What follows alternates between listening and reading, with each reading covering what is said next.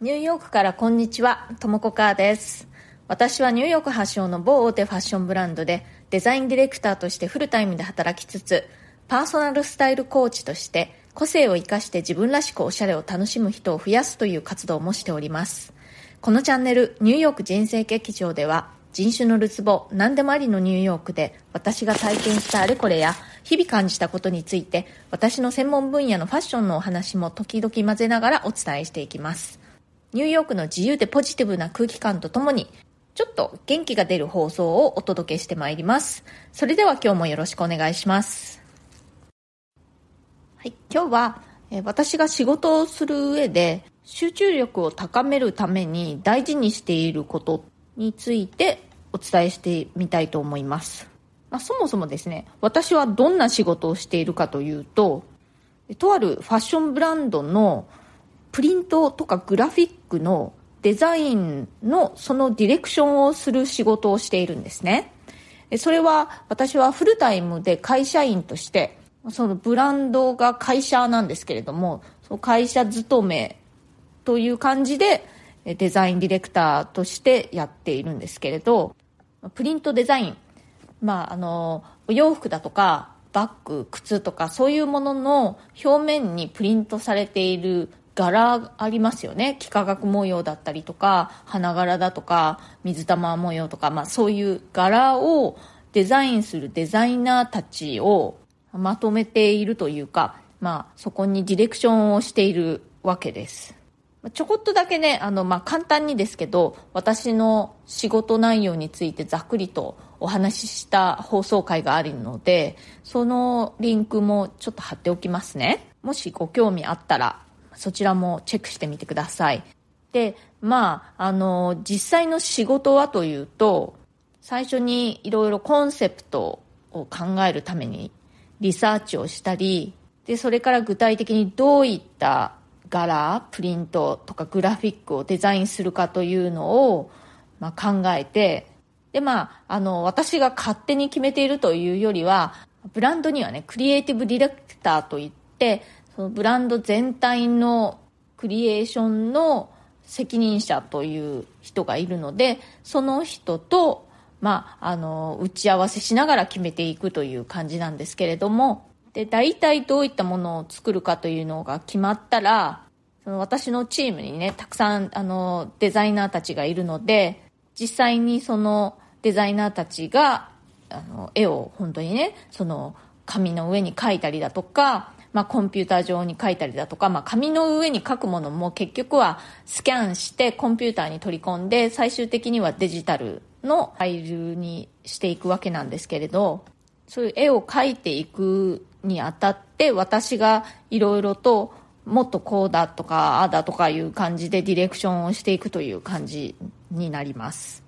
でまあねあの仕事はそれだけではなくてプロジェクトごとのデッドラインっていうのがあるんですけれどもそれがねかなり複雑なんですね。まあ大体ねあのいくつものデッドラインが重なっちゃってるってことが通常でだからね結構こう皿回しみたいな感じにですねこうあの同時に何個も何個もプロジェクトを回さなくちゃいけないんですね。でまあその各デザイナーの強みとかまあちょっと苦手なところだとかもありますし、まあ、どのプロジェクトのデッドラインがより優先されるべきかとか、まあ、そういったことをですねいろいろ他部署と折衝しながらチームに仕事を割り振ってでその進行具合をチェックしていくっていう仕事もあるわけです。でそんな感じで結構なねマルチタスキングが要求される仕事なので集中力っていうのがすごく大事なんですね。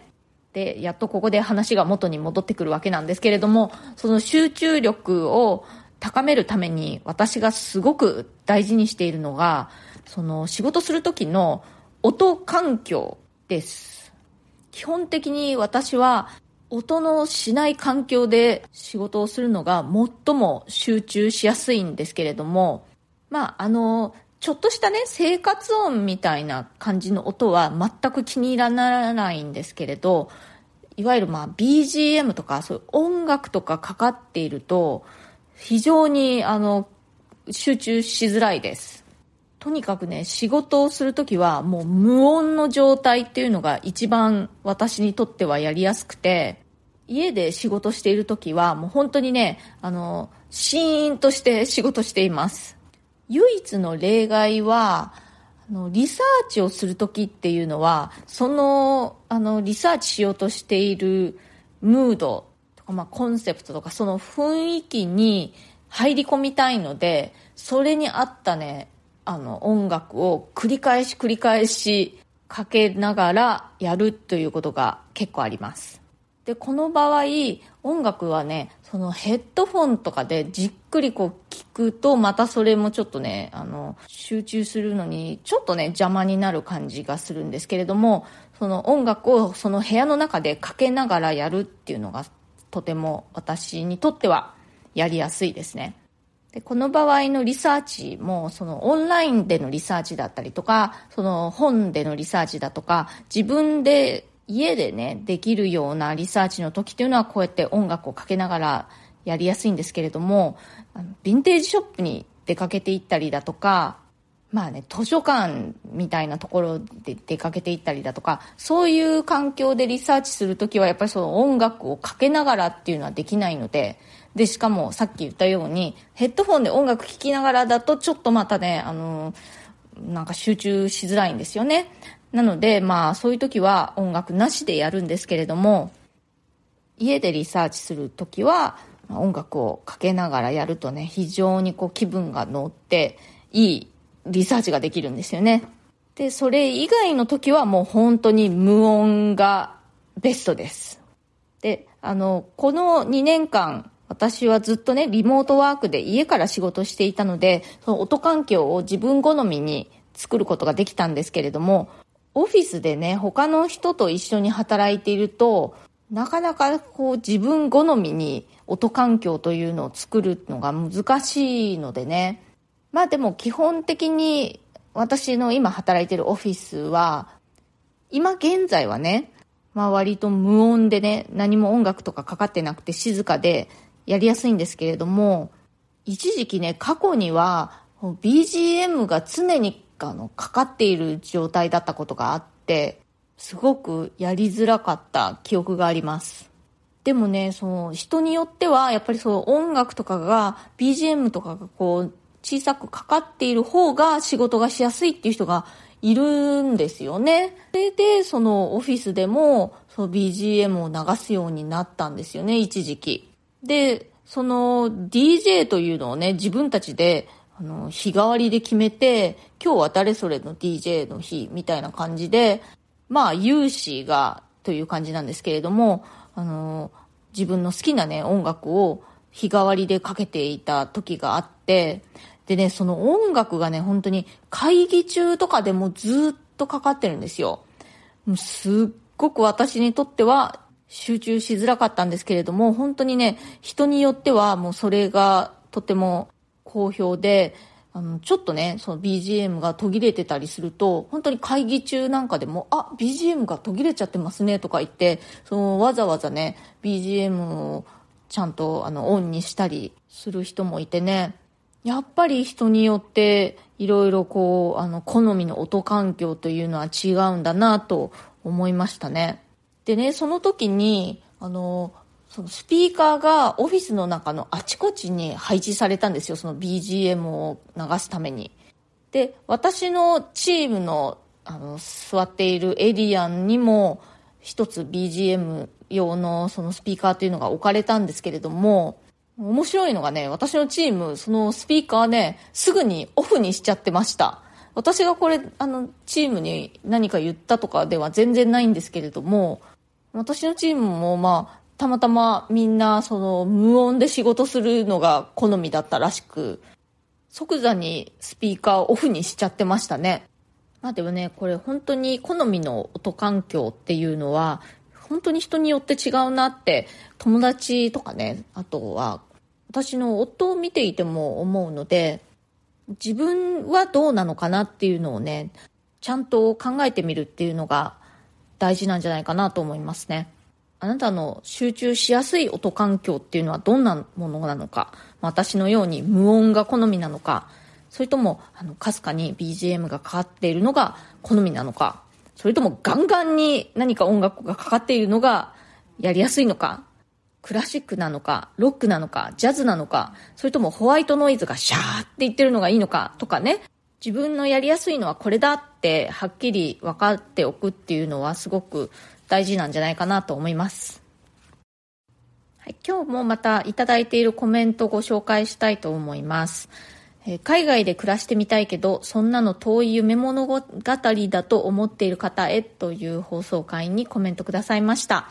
ボイシーパーソナリティの CK さん、えー、先日ね、あのー、CK さんとは生放送で対談をさせていただいたんですけれども、まだお聞きでない方はまたリンクを貼っておきますのでね、ぜひチェックしてみてください。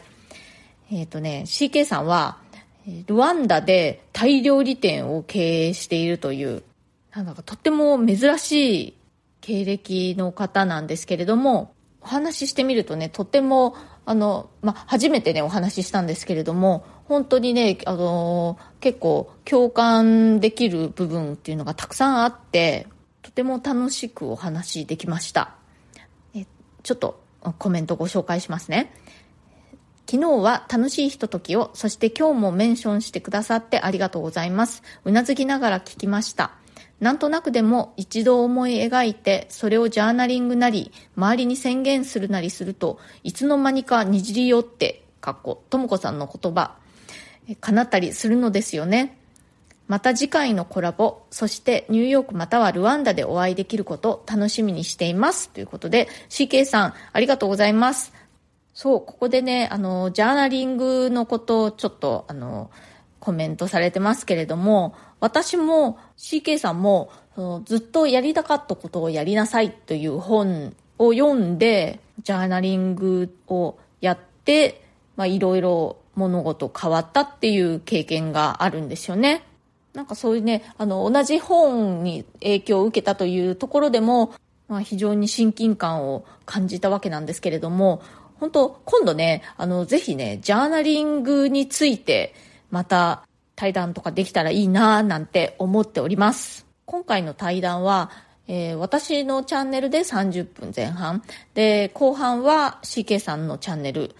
自分の人生を生きようというチャンネルなんですけれども、そちらの方で後半30分、合計1時間ね、あの、対談したんですけれども、結構ね、あっという間でまだまだいろいろ楽しいお話できそうな感じがするのでね、ぜひまた次回もね、実現できたらなと思っております。はい、今日は集中力を高めるコツということで、集中力を高めるために私が大切にしていること、それは音環境ということで、基本的には私の場合は無音が仕事するときにはベスト。で、唯一の例外はリサーチするとき。リサーチするときは、そのムードに、えー、合った音楽を BGM としてかけながらやると結構乗っていい仕事ができると。そういうお話をしました。で、本当に、で周りを見ていても、その、あの、仕事しやすいとか好みの音環境というのは人によって本当に違うなと思うので、あのあなたにとってベストは何なのかっていうのを分かっておくっていうことがね、すごく大事だなと思います。今日の放送が気に入ってくださったら、チャンネルのフォローや SNS でのシェアもしていただけるととても嬉しいです。それから質問やリクエスト、え相談、そしてコメント、ご感想などもぜひ送ってください。えコメント欄から普通に送っていただいても OK ですし、または、え私のプロフィールのところに質問できるウェブサイトのリンクを貼ってますので、そちらをご利用くださっても OK です。そちらをご利用くださると、私だけに届くので、もし匿名でという、匿名希望の方はそちらをご利用ください。ニューヨークのことやファッションのこと、キャリアのこと、キャリアチェンジのこと、海外で働くこと、海外で暮らすこと、まあそれ以外でもね、何でもあのお気軽に送ってください。この放送の中でね、そのお返事は随時していきたいと思います。今日も最後まで聞いてくださってありがとうございました。それではまた次回、ともこかーでした。